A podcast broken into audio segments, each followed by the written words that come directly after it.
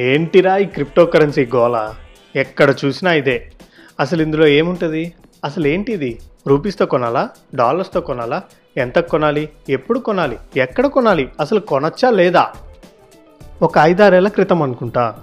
అప్పుడప్పుడే పై చదువుల కోసం వలస వెళ్ళిపోయిన నా ఫ్రెండ్స్లో ఒకడు యూఎస్ఏ నుంచి కాల్ చేశాడు. అరే మామ బిట్ కాయిన్ అని ఒకటి ఉందిరా. దీంట్లో డబ్బులు పెడితే వన్ ఇయర్లో పదింతలు అవుద్దంట్రా అన్నాడు. సరే అసలు ఏంటి బిట్ కాయిన్ అనేది గూగుల్లో సెర్చ్ కొట్టాను ఏవేవో సాఫ్ట్వేర్ టర్మ్స్ అవి ఇవి మైనింగ్ అని బ్లాక్ చైన్ అని అబ్బోబో చాలా వచ్చాయి. అబ్బో ఇవన్నీ మనకు అర్థమయ్యేలా లేవులే అని పక్కన పెట్టేశాను. కానీ ఫైవ్ సిక్స్ ఇయర్స్ తర్వాత ఇప్పుడు అవే క్రిప్టో కరెన్సీ అదే పదాలతో మొత్తం వరల్డే పిచ్చెక్కిపోతుంది. సో ఆ పిచ్చిని వాళ్ళు కొంచెం షేర్ చేసుకుందాం దాని గురించి తెలుసుకుందాం.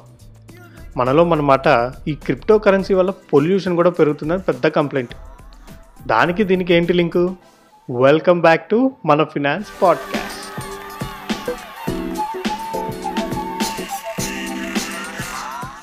తవ్వకాల్లో మనకి ఎప్పుడైనా ఒక శిలాశాసనమో లేక ఏదైనా గ్రంథాలో బయటపడినప్పుడు జనరల్గా మనకు అందులో ఉన్నది అస్సలు అర్థమే కాదు. దానికోసం కొంతమంది ఎక్స్పర్ట్స్ని పిలిచి వాటిలో ఉన్న ఒక్కొక్క పదాన్ని విశ్లేషించి దాని అర్థాన్ని కనిపెడతాం. ఇదే విధంగా ఒక ఇరవై ఏళ్ళ క్రితం కొంతమంది ఇంటర్నెట్లో కొన్ని కొన్ని చోట్ల డిజిటల్ ఫైల్స్ని దాచిపెట్టారు. వాటిని కనుక్కోండి అని ఛాలెంజ్ విసిరారు. ఇంకా అసలే అప్పట్లో భూమిలో ఉన్న మన సాఫ్ట్వేర్ ఇంజనీర్స్ కోడర్స్ ఆగుతారా? ఆ ఛాలెంజ్ని ఛేదించి వాటిని వెతికి కనిపెట్టారు. ఆ డిజిటల్ ఫైల్స్ని వాళ్ళు ఉంచుకునేవారు. ఎలా అయితే తవ్వకాలు జరిపేవారు ఏదో ఒక చిన్నదానం కోసం వెతికి దొరికింది ఉంచుకుంటారో అలాగే మన కోడర్స్ సాఫ్ట్వేర్ ఇంజనీర్స్ కూడా వాటిని కనిపెట్టి ఆ డిజిటల్ ఫైల్స్ని వాళ్ళే ఉంచుకునేవాళ్ళు. సో ఆ డిజిటల్ ఫైల్స్నే ఇప్పుడు మనం క్రిప్టో కరెన్సీ అంటున్నాం అన్నమాట మొదట్లో వాటికి ఎటువంటి విలువ ఉండేది కాదు. కేవలం ఒక ఛాలెంజో ఆనందం కోసమో చేసేవాళ్ళు. కానీ పోను పోను అవి దొరకడం కొంచెం కష్టంగా మారటం మొదలైంది. అలా జరిగినప్పుడు కోడర్స్ అదే మన సాఫ్ట్వేర్ ఇంజనీర్స్ ఒక పది గంటల నుంచి దగ్గర దగ్గర నాలుగైదు రోజుల వరకు అదే పనిలో ఉండేవారు. కాబట్టి వాళ్ళకి దొరికిన డిజిటల్ ఫైల్స్ని డబ్బుకో లేక ఏదైనా వస్తువులకో అమ్మేవారు. వేరే వాళ్ళు కూడా సరదాకి కొనేవారు. తర్వాత మెల్లిగా కొంతమంది వాటితో చిన్న చిన్న వస్తువులు కొనటం మొదలుపెట్టారు. ఎలాంటివంటే మన పిజ్జాలు బర్గర్లు లేక చిన్న చిన్న ఎలక్ట్రానిక్ ఐటమ్స్ అలా. ఇది గమనించిన డిజిటల్ ఫైల్స్ పెట్టిన వాళ్ళు ఊరుకుంటారా? వాటికి ఒక విలువ పెట్టి మన షేర్ మార్కెట్లో ఒక షేర్ ప్రైస్ లాగా వాటికి ఉన్న డిమాండ్ని బట్టి దాని విలువని పెంచడం తగ్గించడం మొదలుపెట్టారు. మొదట్లో బిట్ కాయిన్ అనేది బాగా ఫేమస్ అయింది కానీ దాని తర్వాత చాలామంది వాళ్ళని చూసి అలాగే మొదలుపెట్టారు. వాటిని కూడా దాచిపెట్టారు వాటిని కూడా మనోళ్ళు కనుక్కున్నారు. సో అలా మొదలైన క్రిప్టో కరెన్సీ ప్రయాణం ఇప్పుడు ఎంతవరకు వచ్చిందో మనందరికీ తెలుసు. ప్రపంచం మొత్తం యాక్సెప్ట్ చేసే ఒక కరెన్సీ లాగా మారింది.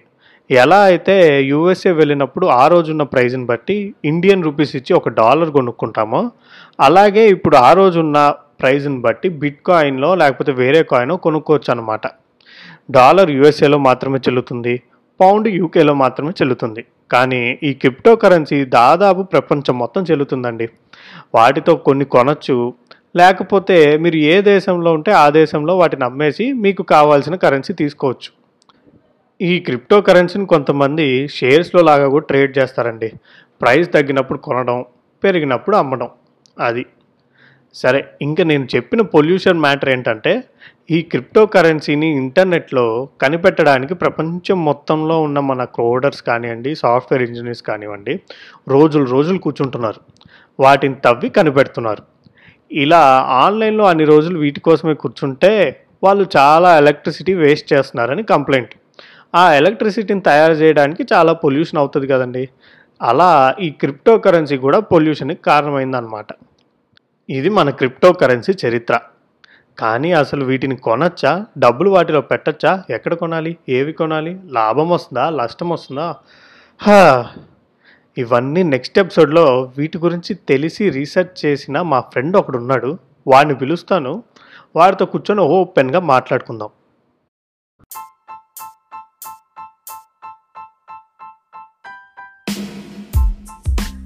So this is Karthik signing off మళ్ళీ నెక్స్ట్ ఎపిసోడ్లో కలుద్దాం. అంతవరకు జాగ్రత్తగా ఉండండి. వ్యాక్సిన్ వేయించుకోండి.